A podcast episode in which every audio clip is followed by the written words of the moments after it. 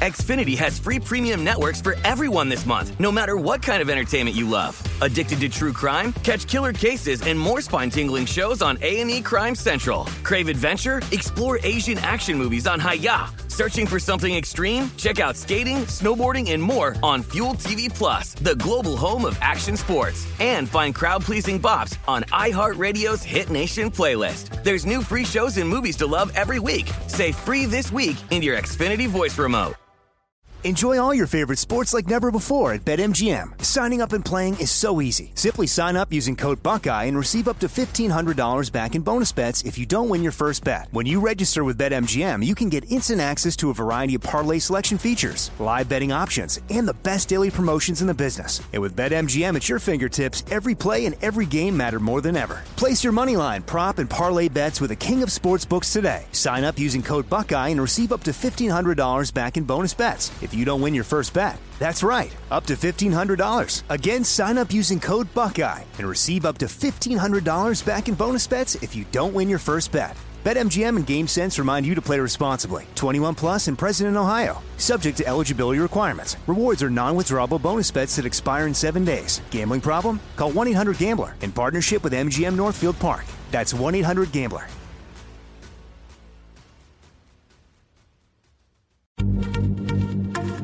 Happy Pride from Tomboy X, celebrating pride and the queer community all year. Queer founded, queer run, and the makers of the original boxer briefs for women, creating sustainable size and gender inclusive underwear, swimwear, and loungewear for all bodies so you feel comfortable in your own skin.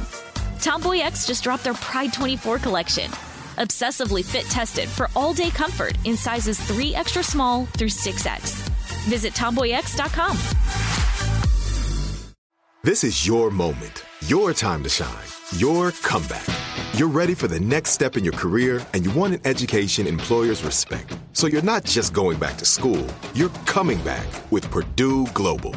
Backed by Purdue University, one of the nation's most respected public universities, Purdue Global is built for people who bring their life experience into the online classroom.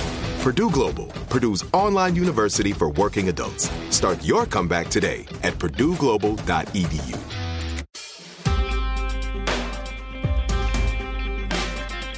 Oh, it could happen here, and it's currently happening there. There being Ukraine, which is in the midst of an invasion by the Russian government. I'm Robert Evans. This is a podcast about bad things and how to make them better. I'm joined, as often, by Garrison and Chris, my co hosts, and we are talking about some of the advice, good and bad, that's been going around on social media about how to disable and destroy armored vehicles. This is something we've kind of waited to do until the conflict was a little bit more of a mature state. But in brief, if you have been following what's been happening in Russia through the lens of social media, or what's happening in Ukraine through the lens of social media, one thing that has happened is in the early stages of the invasion, a whole bunch of people flocked, particularly to Twitter, uh, but also not this did not just stay on Twitter. There were a large number of mainstream news articles published on the subject of the things people were saying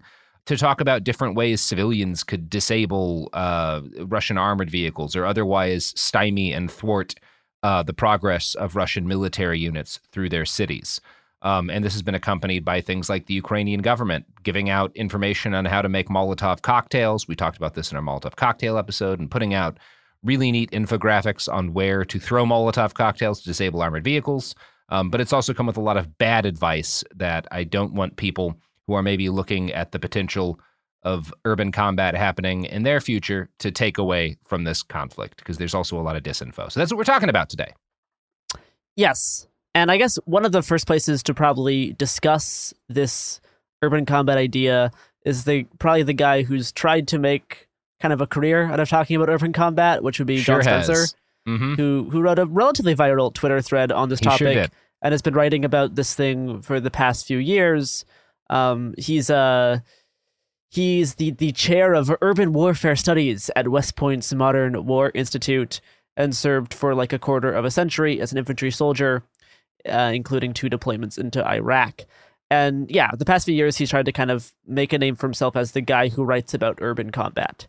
And Yeah. uh, obviously, since this was happening uh, largely when Russia started invading uh, Kiev, John Spencer put put together some of his thoughts that went pretty viral on this on this said topic.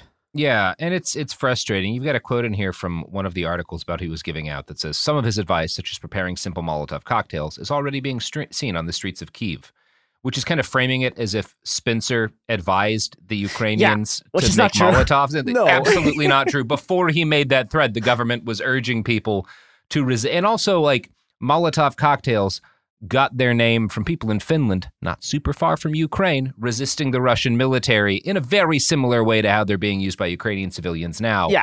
Um, what I I believe what John Spencer did. He's a guy with some qualifications. Um, certainly like not a, a random person. We'll talk about random people giving advice too on Twitter. But he's also all none of his advice is new. None of it is from him. None of it is counterintuitive. A good deal of it is bad. And most of what he said that is good is just him pulling things from US military combat manuals and from Ukrainian military combat manuals and then putting it up in social media in order to go viral and try to get another book deal by making it look as if he is giving advice that is being adopted in real time, which is not what is happening. Yeah, I mean, like a good good instance of this is yeah, the, claiming that they're making Molotov cocktails due to his advice. I mean, there's a picture in that very article that was taken before he even posted that thread. So it's like, no, they're they're people know how to make Molotov cocktails. That's not hard to find out. In a lot Yeah. of cases, the Ukrainian Ukrainian government was giving out instructions on how to do it. And I mean, and if you if you look at this picture, um, it looks very similar to a lot of a lot of like the the the almost like small defensive weapons factories that we saw across the states in 2020. You would Mhm. often see just collections of bottles uh just ready to be thrown all kind of laid out Mhm. in, in in in milk crates very similar to, to this photo. Now there was there was less actual Molotov cocktails, but the way that this is whole the way that this is all set up looks looks very similar to any kind of insurgency tactics of being like Yes. yeah there- there- there's going to be spontaneous on the ground organizing because people are just kind of naturally gifted at that And on a on an objective level, Molotov cocktails have a place on an urban battlefield. They can be useful weapons for disabling armored vehicles, for causing distractions, for injuring and even sometimes uh, killing soldiers. They are they are capable of doing that, and they that's part of why the Ukrainian government put out these guides showing like where to huck the sons of bitches in order to disable you know transports and armored vehicles and whatnot. Now that said, attempting to attack a military column with a Molotov cocktail in most circumstances is very close to suicidal. And I've watched a number of videos of Ukrainians do it, and the times that seem to be most successful is when you have areas where the Russians are attempting to establish control. You have small groups of vehicles that are moving down residential streets. You have a significant amount of traffic, of civilian traffic, occurring alongside those military convoys. And as they pass the convoy, a civilian hucks a Molotov. Or as they pass a building, a civilian hucks a Molotov. Um, and those seem to be, broadly speaking, the situations in which people have kind of gotten away with it. We don't have any kind of, I'm not aware of any kind of solid, uh, overarching analysis of all of the use of Molotovs in this, but that is, broadly speaking, a potentially effective way to use a Molotov cocktail uh, in order to degrade military capacity of an occupier. What doesn't work, and what Spencer and a number of other people suggested, is is huck and paint at tanks uh, or other armored vehicles. Yeah. And that may be surprising to a lot of people. I think there's a lot of folks who want to believe this, uh, want to believe that that that could really work because it it's like Ewok shit, right? It I mean, feels it, like the kind of thing insurgents should be doing. police. Yes, but here is the thing: when you have police officers who are tear gassing an area, and you huck a bunch of paint and you get it over their face masks, and they cannot see, it reduces their ability to tear gas you for a while. It makes them uncomfortable. It makes them have less fun, and it damages gear. When you huck a bunch of paint at an armored vehicle, the armored vehicle will return fire with a 50 caliber mounted Dashka or some other similar gun, which fires bullets that are large enough to take chunks the size of your head out of concrete, and you will be torn apart and your organs liquefied in a hail of metal. Um, meanwhile, the paint that you are attempting to throw at that vehicle is almost certain to have no impact on it. Um, not only are you unlikely to get close enough to use the paint, because you have to be considerably closer to do that than you have to with a Molotov in most situations, but also tanks are built with the understanding that it is possible that one or more of the ways in which they see will be obstructed. Tank Yeah. drivers are trained to drive blind. There are ways of utilizing tanks when vision is obstructed because, in the kinds of fights that tanks are built to get into, they are often in situations where there is so much smoke around them, De- so many things bursting. yeah. exactly. That there is effectively zero visibility, which is why when Spencer started talking about people throwing paint at tanks, a number of tank drivers came out and said, that's actually horrible advice. like, they don't work that way. And I was. I was chatting with a couple of people. Um, there was one fellow, a former Green Beret named Mike Nelson, who was posting about Spencer and very angry that he was basically copying material directly from stuff published by the Ukrainian government and then like getting up anytime journalists or media figures would comment about Ukraine would like like there's a nasty post here where uh, Anne Cabrera, who I think is some sort of reporter, was like, I feel heartsick upon the latest news out of Mariupol. My God, just like expressing horror at humanitarian tragedy. And Spencer posts a link to his personal website and says, Me too. Not sure if you saw my mini manual for the Urban Defender, but it is available in English and Ukrainian. Oh boy. yeah, it's Uh-huh. it's so like anyway, grifty shit like that. But yeah, because that and it's all that's very different than also like throwing paint at like a squad car or a, like a riot Yes. like a riot truck that's coming through. Because if you're going to obscure their vision, the worst that they can do is crash into a wall. They're not going to start firing uh, massive uh, head Yes. explosion rounds from a central. Uh, yeah, so they they do not like for one thing the like the police as bad as they can be their default when they come under any kind of like attack is not to start firing machine guns wildly in all directions not not yet. which russian least. soldiers do not yet at Yeah. least um but you know the other thing i was chatting with uh matthew mora who's a is has been one of the guys who's been yelling at Spencer on Twitter. Matthew was a Marine Corps tank commander and was blown up in Afghanistan. So he was in a tank that was attacked several times and eventually destroyed. Um, so he's he has some firsthand knowledge about what works and does not work against tanks. And one of the things he pointed out is that the people who destroyed his tank put together, I don't know, 100 $200 worth of various accelerants and random scrap metal and made a bomb that destroyed an Abrams tank. That works a lot better than paint. Um, yeah, And it's it's the kind of thing where I think one of the things that's frustrating here is you've got a lot of these like American kind of military academic guys, and I know Spencer served, but that doesn't necessarily mean much. It doesn't mean just being deployed to Iraq doesn't mean you did anything. But they were deployed, and maybe they did see urban combat. But I have watched United States soldiers in an intense urban combat environment. Uh, and most of what they did was be inside of MRAPs because it's very hard to blow those up. While the Iraqi military did a great deal of the fighting. And when U.S. soldiers did engage in fighting, they did so with absolute air supremacy and with artillery supremacy. Um, which isn't to say that it wasn't dangerous, but it is a profoundly different situation than engaging in urban combat when the airspace is contested and when you do not have artillery supremacy. Xfinity has free premium networks for everyone this month, no matter what kind of entertainment you love. Addicted to true crime? Catch killer cases and more spine-tingling shows on A&E Crime Central. Crave adventure? Explore Asian action movies on Hi-YAH. Searching for something extreme? Check out skating, snowboarding, and more on Fuel TV Plus, the global home of action sports. And find crowd-pleasing bops on iHeartRadio's Hit Nation playlist. There's new free shows and movies to love every week. Say free this week in your Xfinity voice remote.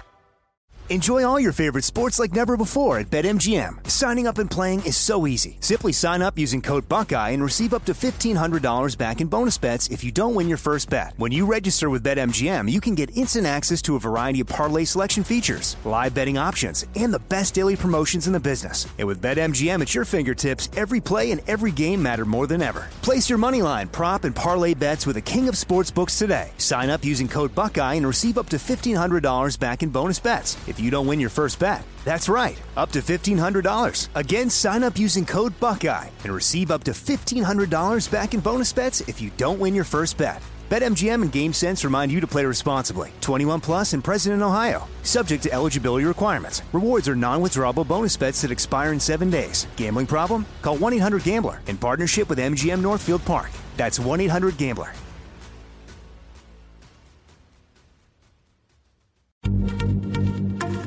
Happy Pride from Tomboy X. celebrating pride in the queer community all year. Queer founded, queer run, and the makers of the original boxer briefs for women, creating sustainable size and gender inclusive underwear, swimwear, and loungewear for all bodies so you feel comfortable in your own skin. Tomboy X just dropped their Pride 24 collection.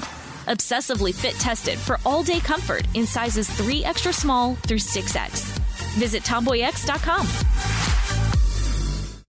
Become a part of the fast growing health and wellness industry with an education from Trinity School of Natural Health.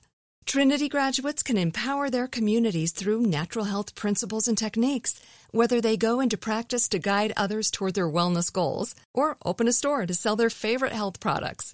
Trinity grads are equipped to change lives. With 19 online programs and flexibility to fit your busy schedule, including the popular Certified Natural Health Professional, you can get the training that helps you turn your passion into a career. And here's the best part you can earn the certification in less than a year. From herbology to naturopathy and health coaching, Trinity allows you to make a meaningful difference by helping others live healthier, happier lives. Don't wait any longer to pursue your passion for natural health. Enroll today at trinityschool.org. That's trinityschool.org.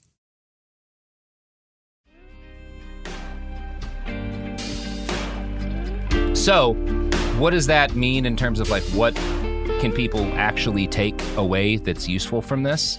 Um, well, on an individual level, some things have been extremely effective. Ukrainian territorial defense militias have been very effective at doing things like picking up small arms, going out in small patrols into uh, rural environments around the area where Russian troops are moving in small convoys. And oftentimes, because of the way the advance went, you would have a single or a couple of Russian munition trucks, essentially alone and unsupported, trying to find their way around. Um, you had civilians doing stuff like turning signs around, like removing Yeah. signs. which they were instructed to by Yeah. various Ukrainian officials as well. Yes, yes, and which I'm sure some people just started doing because it seemed like a good idea. Um, but that sort of shit causes them to burn fuel, causes them to abandon vehicles. You had these kind of independent groups of farmers towing away abandoned vehicles. You had small raiding parties attacking convoys and attacking isolated units.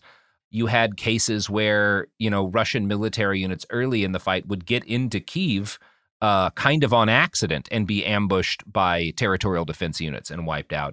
And those are all very effective examples of of decentralized kind of ground up resistance against a, a, a- a major military force. Now, one thing we don't know that is important if you think about the potential that you might have to endure something like this is we have no idea what the casualties were like among those units. Yeah. It is a total black box.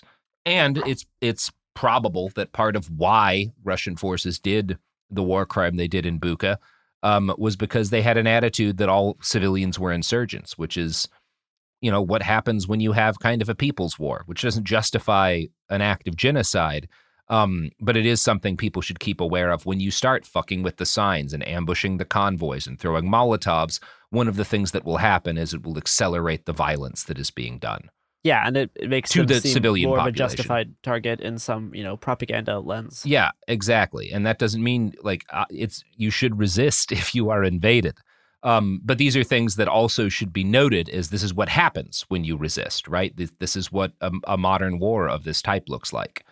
Other things that I, I'm not sure if they've been effective, but they're certainly not bad strategies, is the construction of a lot of vehicle barriers, tank traps. That was what I want to talk about next. Is Yeah, yeah, yeah, is, yeah. Is, is the barricade thing both than what we've been kind of seeing or being speculated about in the east, and then how we've seen, you know, barricade setups a lot in the past few years in various resistance movements to a you know a variety of success levels and non-success levels. Yeah, yeah, and and and it, these are like you know b- barriers, tank traps have a very long history in in warfare, so they absolutely can be and have been effective many many times on the battlefield. So this is not an area of does this thing work, but it is a question of like, and and this is something we just don't seem to have perfect data on. Did it did it particularly play a role in what's happening here? And Yeah. um, that's harder to tell, uh, and is probably going to be different, you know, depending on the tactical in area you're talking about and which kind of like theater you're talking about. But um, you know, one thing that's like the way in which these kind of barriers, hedgehogs and like whatnot, work is they're they're an area denial tool. It's like uh, an area denial tool for vehicles, um, and it makes military units slow down. It makes them take more time in clearing area. Um, they have to tow things away or blow them up.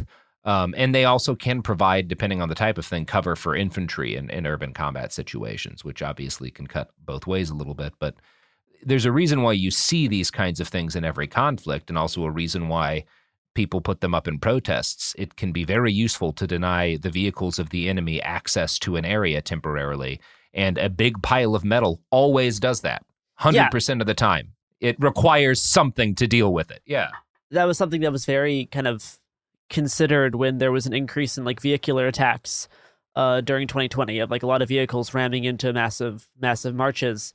There was definitely a concerted effort to try to block off streets where stuff is happening, whether that be like you know corkers for marches of people who specifically block off the sides of streets with their own cars to follow the march around, or you know less less effective barricades like throwing a chain link fence in the middle of a street which yeah. is, I guess, better than nothing sometimes, but also maybe not the most effective thing. Yeah. Um, in terms of trying to like build layered barricades, that's not just, you know, one flimsy wall, but a, a series of things that can compress down. And when you're talking about barricades in a, a kind of militant situation, there's there's broadly speaking going to be two purposes. One of those purposes is to create a, a, to add to the friction that you are attempting to create for the enemy. And that's that's all insurgent all insurgent warfare is about creating friction, right? Because friction degrades assets. It, it's over time. It it, it cause, basically like okay, so say you blocked off a bunch of roads and you've added 15, 20 miles to the transport distance that this convoy has to go. Well, generally speaking, in the case of war, when we talk about war, it, it's assumed that about one mile is, in terms of wear and tear, like 10 plus miles, um, because of how much more difficult the strain on vehicles is in those situations. So you've added a great deal more strain on the vehicles. That increases the chance that one of them's going to blow a tire, one of them's going to crack an axle, one of them's going to have an engine block go like blow or whatever. Um, which means over time, if you're doing this a bunch, if you're setting up barricades and you're effectively increasing or all the amount of travel time or at least the amount of idling time that forces have to go in by a significant amount, you're guaranteeing a certain number of those vehicles are going to break or be rendered inoperable in that time. And you're also, the other thing that they do is they allow you to deny area and funnel the enemy into a specific to, into a place more advantageous for you, right? And this can be advantageous if you're trying to set up an ambush, uh, if you're just trying to buy time for forces to move back to a better position. Um, it can, you know, there's a number of, of, of uses for it. But if you set up a, a, series of obstacles like this and guarantee that they're going to have to find an alternate route, and you know, broadly speaking, because it's your terrain, what kind of route they're going to take, um, then you could do stuff like drop, throw a drone at them. Or if because of the the damage you've done to the roads and the difficulty you've, how difficult you made it to advance, they wind up just parked for a long time. That's also a great situation to bomb people with a fucking drone, which is by far the most effective weapons unit that we have seen built by civilians in this war, by the way. Uh, uh-huh. It's not Molotovs. It's certainly not paint. It is uh, civilian volunteers who put together combat drones using generally DJI drones that they have upgraded with uh, thermal imaging uh, cameras in order to see at night. And they have used 3D printed parts in order to drop bombs from. Um, and they have done carried out for weeks now hundreds of extremely successful nighttime raids on Russian positions. And this has been effective for a couple of reasons. One of them is that the Russian military does not widespread have effective night vision. Um, we don't need to get it. The, the, the, reasons for this are complicated, based in a mix of like appropriations, corruption, issues with the technologies they do have, yada, yada, yada.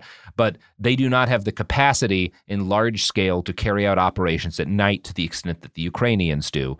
Um, and so you get, when nighttime comes, these forces that were advancing in places like Kiev clustering up and huddling for the night. And then these hunter killer drones would sneak in at night, and they are impossible to fucking see in daytime. I can tell you from experience. At night, they're ghosts just dropping bombs on on armored vehicles and on groups of soldiers. Um, and these, you know, what you have seen with these units, which have been integrated, they are like started out as civilian volunteer groups. They have been integrated into the military to a significant extent. And I think what you do have some of this is conjecture on my part, but you've had a lot of Russian officers and generals killed, generally because they have been communicating over open phone lines. And I suspect some of what's been going on is when they figure out where one of these guys is, they send some of these fucking drone units in to blow them up because it's not hard, if you know where someone is, to kill them with a drone in this way. I think the other thing to talk about in terms of, you know, building obstacles, building barricades is the whole cover versus concealment thing, where a lot Mhm. of people think that if they hide behind a barricade, they're now impervious, um, which Yeah. obviously isn't true if a drone's going to get you, and obviously isn't true for a large a large number of the munitions that get fired, whether they be bullets or tank rounds. Yeah. Yeah, I mean it's and I, I think that's something in videos I have watched of Russian soldiers responding to contact. You have seen a lot of people in ambushes that they lost hiding behind vehicles, um, which if it's an armored vehicle, definitely can protect you from small arm fire. But if somebody shoots that vehicle with a with a javelin, you may find yourself next to a cooking off tank. Um, and uh, I've seen shit like people hiding behind fucking fences, which is terrible to hide behind. Um, failing to go to ground, which is always your best bet, is to kind of get behind a berm or something, get low to the fucking ground. And it, it's it's interesting to me. A lot of the worst videos of responding to contact that I've seen on the Russian side have been their the Rosguardia units. I'm I'm not great at pronouncing Russian, but they are essentially police special forces units. That actually makes sense. Yeah. They have every video I've seen of these guys handle being ambushed very poorly because they're not trained for that. They're trained to go bust into a house and arrest somebody, you know? Like Yeah. This is not where they're what they're supposed to be doing. The, the other thing that Spencer really focuses on is this whole like um uh, sniper idea of of being afraid of someone of someone just cutting you down from above, which obviously kind of is you know more more of a thing with the drone stuff as well. But this idea of not even being good at firearms, but just having the threat of taking fire from somewhere that you can't see. Um, Yeah. In terms of like knowing your terrain better than whatever invading force does, and knowing how to set up spots where it's it's less you're less likely to get shelled. Um, I mean, Yeah, and that's that's very. I mean, this is very basic and old, you Yes. know, military doctrine. But this is like, you know, this, the it, the way a sniper can work in a dense urban environment is you have a large number of guys, and they are trying to move to a specific area, and if they take fire, um, that limits their options from forward movement unless they're willing to just risk getting hit, and generally they're not, and then you find yourself kind of holding up for time to take out the sniper, which can be an involved and difficult process for just a single sniper. And yeah, that's definitely a thing. Like that, you don't have to be the fucking uh, Chris Kyle in order to Yeah. effectively work in that kind of situation. Now, what makes that effective? Because if you just have a sniper attacking police officers or soldiers in an urban environment, generally speaking, there exists the ability to deal with that pretty fucking quickly. But if you have small units of snipers, kind of, of eh, oftentimes just like civilians with hunting rifles, who are doing that within the context of soldiers also being resisted by other soldiers and dealing with like an active combat environment, then yeah, a handful of people with rifles can be a significant force multiplier. It's a lot extra to deal with. And I suspect shit like that has been part of why you have seen cities like Mariupol resist so long under overwhelming force, is that there's a, a pretty wide, comprehensive amount of of resistance going on in those areas. Um, and yeah, a, a single person, if they're not like the only person engaging with the enemy in that in that area, um, can make it a lot harder for them to effectively respond to contact. Xfinity has free premium networks for everyone this month, no matter what kind of entertainment you love. Addicted to true crime? Catch killer cases and more spine-tingling shows on A&E Crime Central. Crave adventure? Explore Asian action movies on Hi-YAH. Searching for something extreme? Check out skating, snowboarding, and more on Fuel TV Plus, the global home of action sports. And find crowd-pleasing bops on iHeartRadio's Hit Nation playlist. There's new free shows and movies to love every week. Say free this week in your Xfinity voice remote. Enjoy all your favorite sports like never before at BetMGM. Signing up and playing is so easy. Simply sign up using code Buckeye and receive up to $1,500 back in bonus bets if you don't win your first bet. When you register with BetMGM, you can get instant access to a variety of parlay selection features, live betting options, and the best daily promotions in the business. And with BetMGM at your fingertips, every play and every game matter more than ever. Place your moneyline, prop, and parlay bets with the king of sportsbooks today. Sign up using code Buckeye and receive up to $1,500 back in bonus bets if you don't win your first bet. That's right, up to $1,500. Again, sign up using code Buckeye and receive up to $1,500 back in bonus bets if you don't win your first bet. BetMGM and GameSense remind you to play responsibly. 21 plus and present in Ohio, subject to eligibility requirements. Rewards are non-withdrawable bonus bets that expire in seven days. Gambling problem? Call 1-800-GAMBLER in partnership with MGM Northfield Park. That's 1-800-GAMBLER.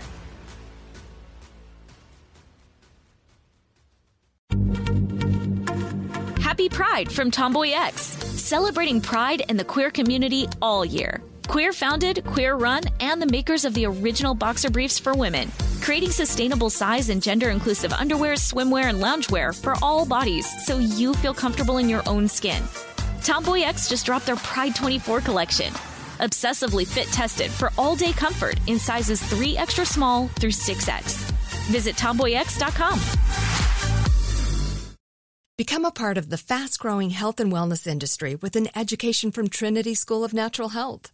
Trinity graduates can empower their communities through natural health principles and techniques, whether they go into practice to guide others toward their wellness goals or open a store to sell their favorite health products. Trinity grads are equipped to change lives with 19 online programs and flexibility to fit your busy schedule, including the popular Certified Natural Health Professional. You can get the training that helps you turn your passion into a career. And here's the best part you can earn the certification in less than a year. From herbology to naturopathy and health coaching, Trinity allows you to make a meaningful difference by helping others live healthier, happier lives. Don't wait any longer to pursue your passion for natural health. Enroll today at trinityschool.org. That's trinityschool.org.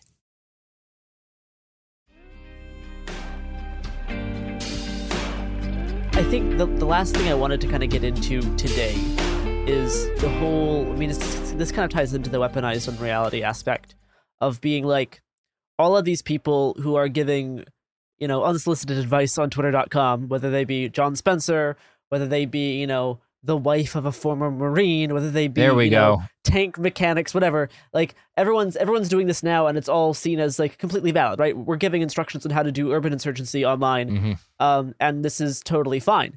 Yet when you know pr- when information from Hong Kong gets used in protest kind of uh, propaganda for ur- urban insurgency instructions, then it's like international like organized t- like terrorism. Yeah, yeah. Um, if, if you're you know- telling people how to use fucking laser pointers. Yeah, so like the the selective thing, how you're like, okay, we're allowed to tell people how to do urban insurgency right now, but when this is over or in the past, it's it's it's not allowed, right? You have John Spencer, who I doubt would be giving, I, I doubt was a big fan of any Black Lives Matter demonstration. Um, just Mm-hmm. Yeah, I, just I don't know personally, but but I mean, I certainly doubt was giving people instructions on how to disable bearcats. yeah, I, I don't think he was giving instructions on how to ambush police officers or, or you know anything like that. So you had this whole like coalition of people on Twitter.com giving all this advice out on how to do urban insurgency and whatever, while also you know whenever something is is happening like that where they live, it is that that is obviously bad and obviously not a good thing. Whether you know for you know you could talk about whatever like ideological drive people have, but I think this is just an interesting thing worth talking about in terms of Yeah, how we will off we will view you know this type of discussion of urban insurgency is always like a bad thing right? It's always this thing that like terrorists do you're helping you know you're you're always you're rooting for the destruction of civilization or whatever.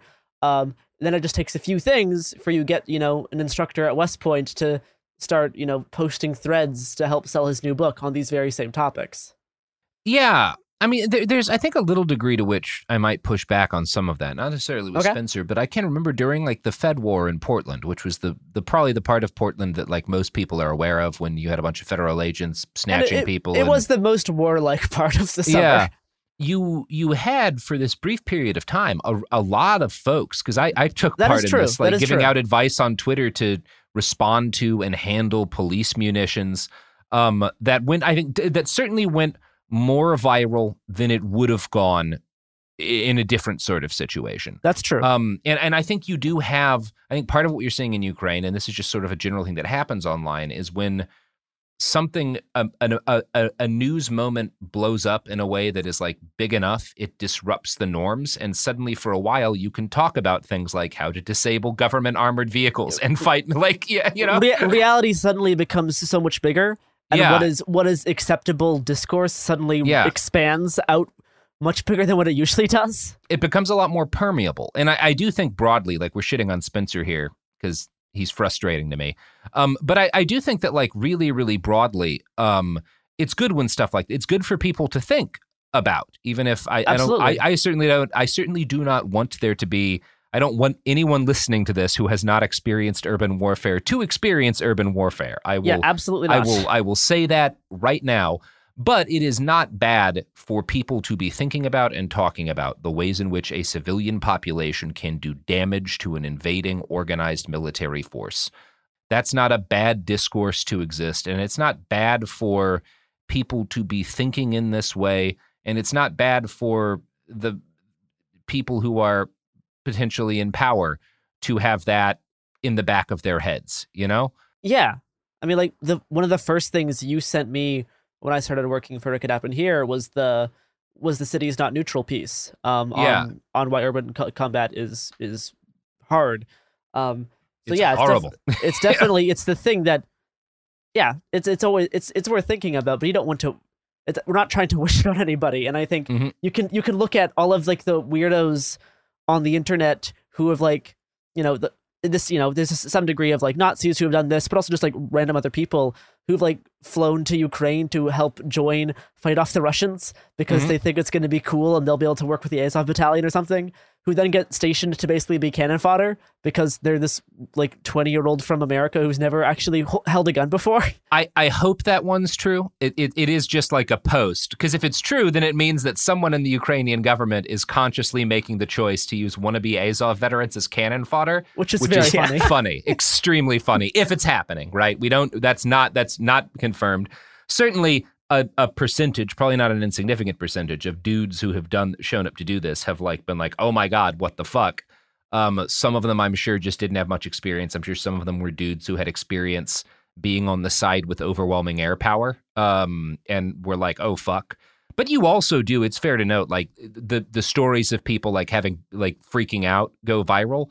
Um, there's plenty of videos of like mixed foreigner units in heavy combat, including a bunch where you can hear U.S. and British dudes like Yeah, fighting absolutely. the Russia, like because a lot there's a lot of people who have legitimate like hard combat experience who have have volunteered to go do this. Yeah, the, the one thing I also do find kind of uncomfortable is, I mean, not it's not super unlike what, what what we're doing now, though we're trying to come at it from a more, uh, like critical standpoint. But like Americans who maybe have gone to a protest or two, but no real experience, just going on Twitter.com and talking about Yeah. how they think beating an army is uh, best done. How that works? Yeah. yeah well and, and like you know if, if you look at like the the okay like the the times that like the us has actually attempted to fight its own army right Mhm. like the, the last time this happened was the LA, LA riots in 92 and they got their shit pushed in like it it it it went really really badly for the people on the street. it streets was really ugly. There was a lot Yeah. of bodies. yeah, and like, and you know, and part part of what you know, and I I will say like part of what's I guess useful about this is like, yeah, this is I mean, this is a thing that is I mean, I wasn't alive for it, but like, a lo- like uh, Robert, you were alive for that. Like, like that that that is a thing. Like in living memory, the army has been deployed Oh, yes. on American soil, and one of the things that went wrong is that the people on the ground had basically no ta- and this is something you can read from from like the army's accounts of this is that like the, the people that they were dealing with had no tactical experience whatsoever they did they had no conception of tactics and the army was able to sort of just very quickly crush them Yeah. and you know if if you don't want that to happen to you yeah like there there there, there is a way in which this stuff is important to be thinking about but also like dear god that is the worst shit like Yeah. Yeah. You don't want that uh, here here's what's what's important to understand about that. I, anytime you are dealing with any kind of conflict, like physical conflict that involves violence. And and that can be as narrow as like a protest, you know, where people are squaring off with the cops or an actual like full on military conflict. The winner is the person who is most disruptive to the enemy's OODA loop, right? Um, observe, uh, orient, decide, act. It's the loop that you go through when you are trying to decide how to act in any kind of a kinetic situation. Um, on the streets in a protest, one of the things where I where we have all seen people be the most successful against cops is when you change the rules on them. Is when they are in a situation they did not anticipate being in because they tend to freak out and they tend to respond ineffectively, right? You do not want to, if you see them preparing to act in a certain way because they believe you are doing a specific thing, you ideally do not then do the thing they are preparing for because that is a situation in which you're going to wind up battering yourself against a riot line, right? Yep. Um, that's what the that's the core of the move be like water thing from Hong Kong is the idea that do not engage them in a way they are prepared for. And that Yep. is, that that is a that is a piece of advice broadly speaking that's just as true in a war as it is in a protest situation. Do not meet But- them on their own terms. What this also means is that you don't want to be playing by a set of rules that are ineffective in the situation you're getting into. So, like when you had protesters in 93 in LA engaging with the military, they were playing by the rules of how do you deal with cops. And suddenly they were dealing with soldiers. And Yeah. boy, howdy, do, are the rules different, you Yeah. know? Um, and likewise, the Russian military was trained and blooded to a large extent in conflicts in places like Syria, where again they had air supremacy, um, they had artillery supremacy, they were backing the state that was fighting against these insurgents, uh, and so their soldiers gained the combat experience they had with every advantage in their pocket. Um, meanwhile, the Ukrainian military, if you're talking really about like because we've talked about a lot of little things that have maybe had an impact on the conflict here and there. One of the things that's had the biggest impact on how the Ukrainian military has responded and and comported itself in this war so far versus the Russian is for years, eight years since this conflict started, the Ukrainian military has developed a posture of having soldiers sign up for these brief contracts, sending and rotating them through the battleground in the Donbass, so that when this war started, they had a huge number, more than anyone else in Europe, of combat veterans who got their experience fighting against a peer adversary when they did not have supremacy in artillery or air support when they engaged them. Um, and then the Ukrainian military very intelligently spread these guys out amongst their their their units, uh, which is what you want to do. Any military is going to want to like spread out your veterans among units because you're not everyone's not going to be a combat veteran, but you want some guys who know what it's like to be shot at in every kind of unit that might get shot at because they stiffen the back of everybody else. And this is what so again, when when the war started, to get back to what I'm saying, the Russian military entered preparing for a police action, like the ones they carried out in Chechnya, um, like what they did have done for Assad in Syria, and they got a war. And the Ukrainians came into that fight prepared for a war. So you you, it, it, it, I think one of the things that is important when you look at consider any kind of possibility of being involved in a conflict is you want to know what are the rules your opponent is going in ready to abide by, right? What are the things they are expecting to happen? What is kind of the rubric with which they are looking at what they expect to occur in this conflict? And by God, you want to be going in there with a different one, you know? Um, and that, again, depending on how you do it, that can go badly or that can go really well. Because, like I said, if you're if you're going in prepared to fight cops and you wind up dealing with soldiers, that's not great. Um, but if you have prepared if you are able to kind of lock your enemy into the kind of conflict that they're not ready to face, um, then generally speaking, you'll win. We have 20 years of experience in the war on terror of more or less that going down. Yeah, th- there's a, there's a there's a good example of this also with the like with the IDF's uh, war against Hezbollah in 2006, where it's like the IDF is a really good army, Mhm. but they'd spent like I don't know, like they spent like 40 years basically just sort of like you know they spent about 40 years doing police actions. Yeah. and then they run into Hezbollah and they expect Hezbollah is, is going to just you know they invade Lebanon in 2006 and their expectation is that Hezbollah is going to go to ground. They're going to do a guerrilla war, and instead Hezbollah like I mean, they go into bunkers, but they stand and fight, and the IDF gets smashed.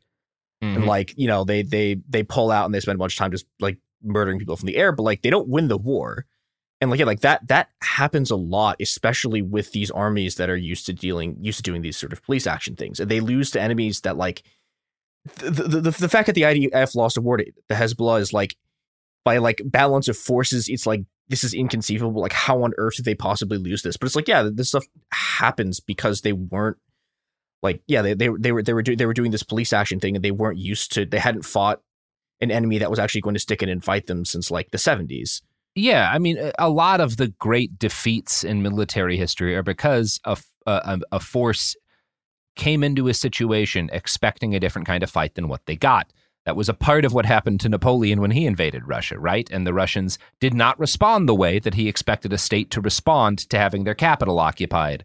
Um, and effectively kind of starved him out. There was other shit going on there. Attrition had really depleted the the, the French military before it got there. But but yeah, um, I guess yeah. How how I would want how I would want to wrap up this is basically saying like, I mean, all of that stuff regarding how this war has really prompted a lot of things that were seemingly more unexpected and seemingly thought to be previously more impossible.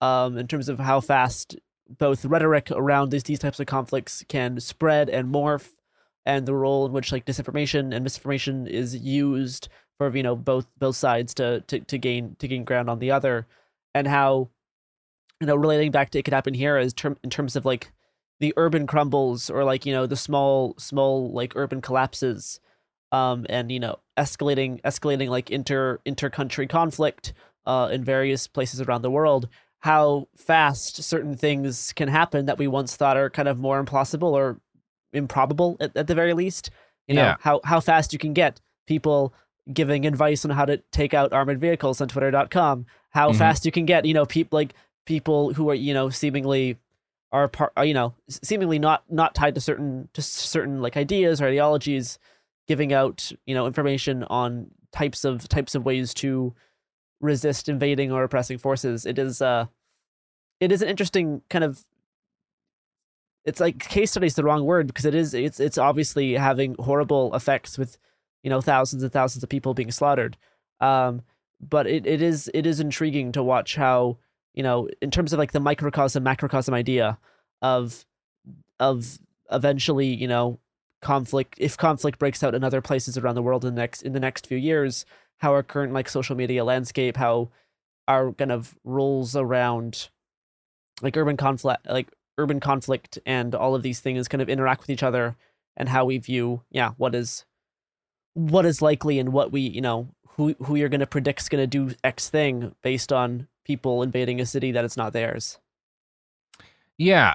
Um, I mean, I think in terms of stuff that that people can take out of this, you know, without necessarily needing to prepare to fight in an urban insurgency, one of them is that anytime big shit happens and and more big shit is going to keep happening for us, you have a window of opportunity through which you can get things across to people that they would not normally listen to.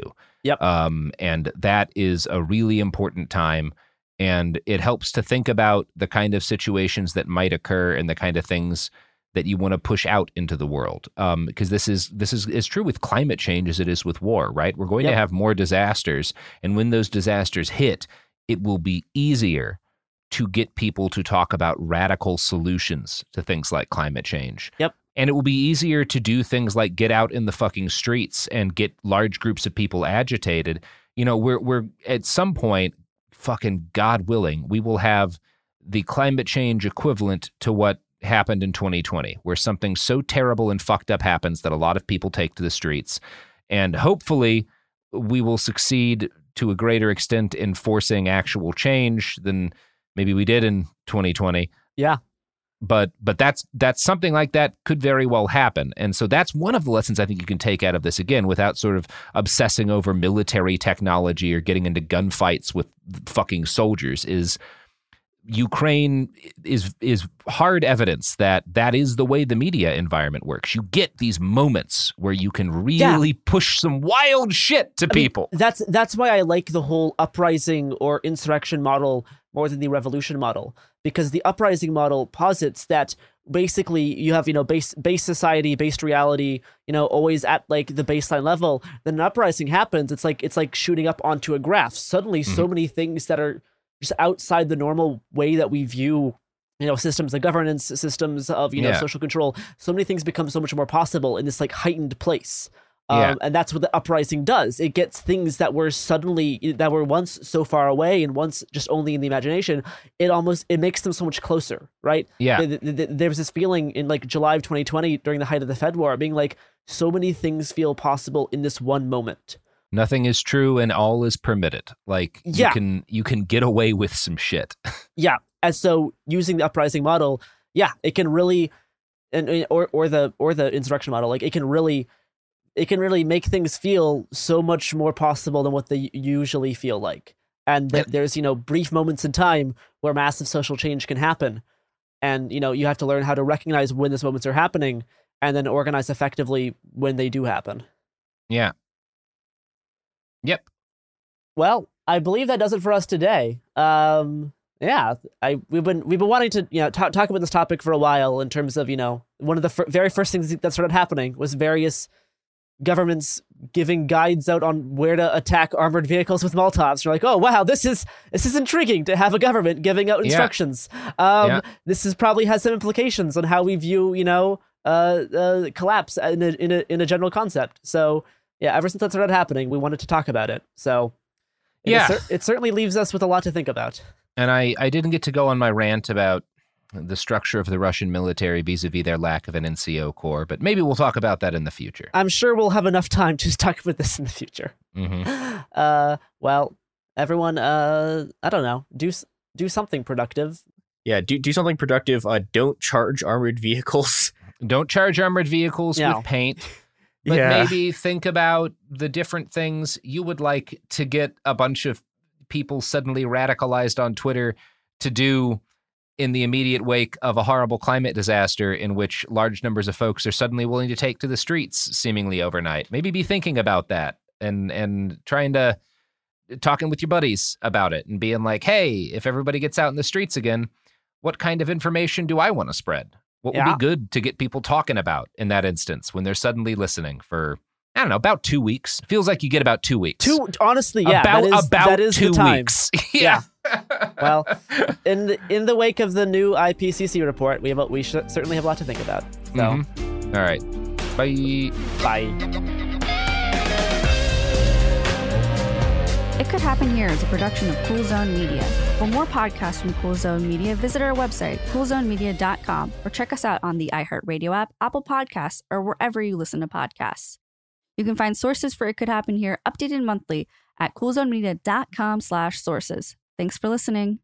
Xfinity has free premium networks for everyone this month, no matter what kind of entertainment you love. Addicted to true crime? Catch killer cases and more spine-tingling shows on A&E Crime Central. Crave adventure? Explore Asian action movies on Hi-YAH. Searching for something extreme? Check out skating, snowboarding, and more on Fuel TV Plus, the global home of action sports. And find crowd-pleasing bops on iHeartRadio's Hit Nation playlist. There's new free shows and movies to love every week. Say free this week in your Xfinity voice remote.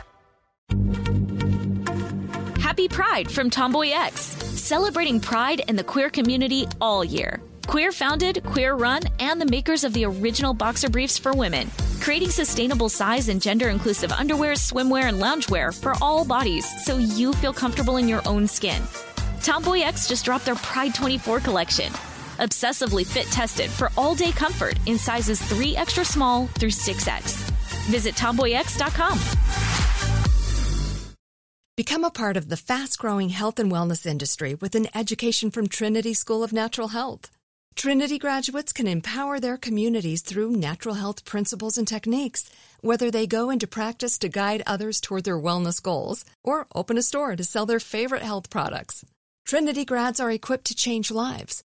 With 19 online programs and flexibility to fit your busy schedule, including the popular Certified Natural Health Professional, you can get the training that helps you turn your passion into a career. And here's the best part you can earn the certification in less than a year. From herbology to naturopathy and health coaching, Trinity allows you to make a meaningful difference by helping others live healthier, happier lives. Don't wait any longer to pursue your passion for natural health. Enroll today at trinityschool.org. That's trinityschool.org. This is Raquel Willis from Queer Chronicles.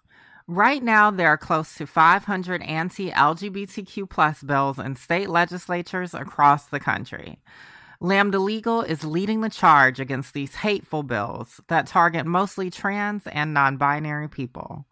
You can fight discrimination and help write the next chapter of Lambda Legal history.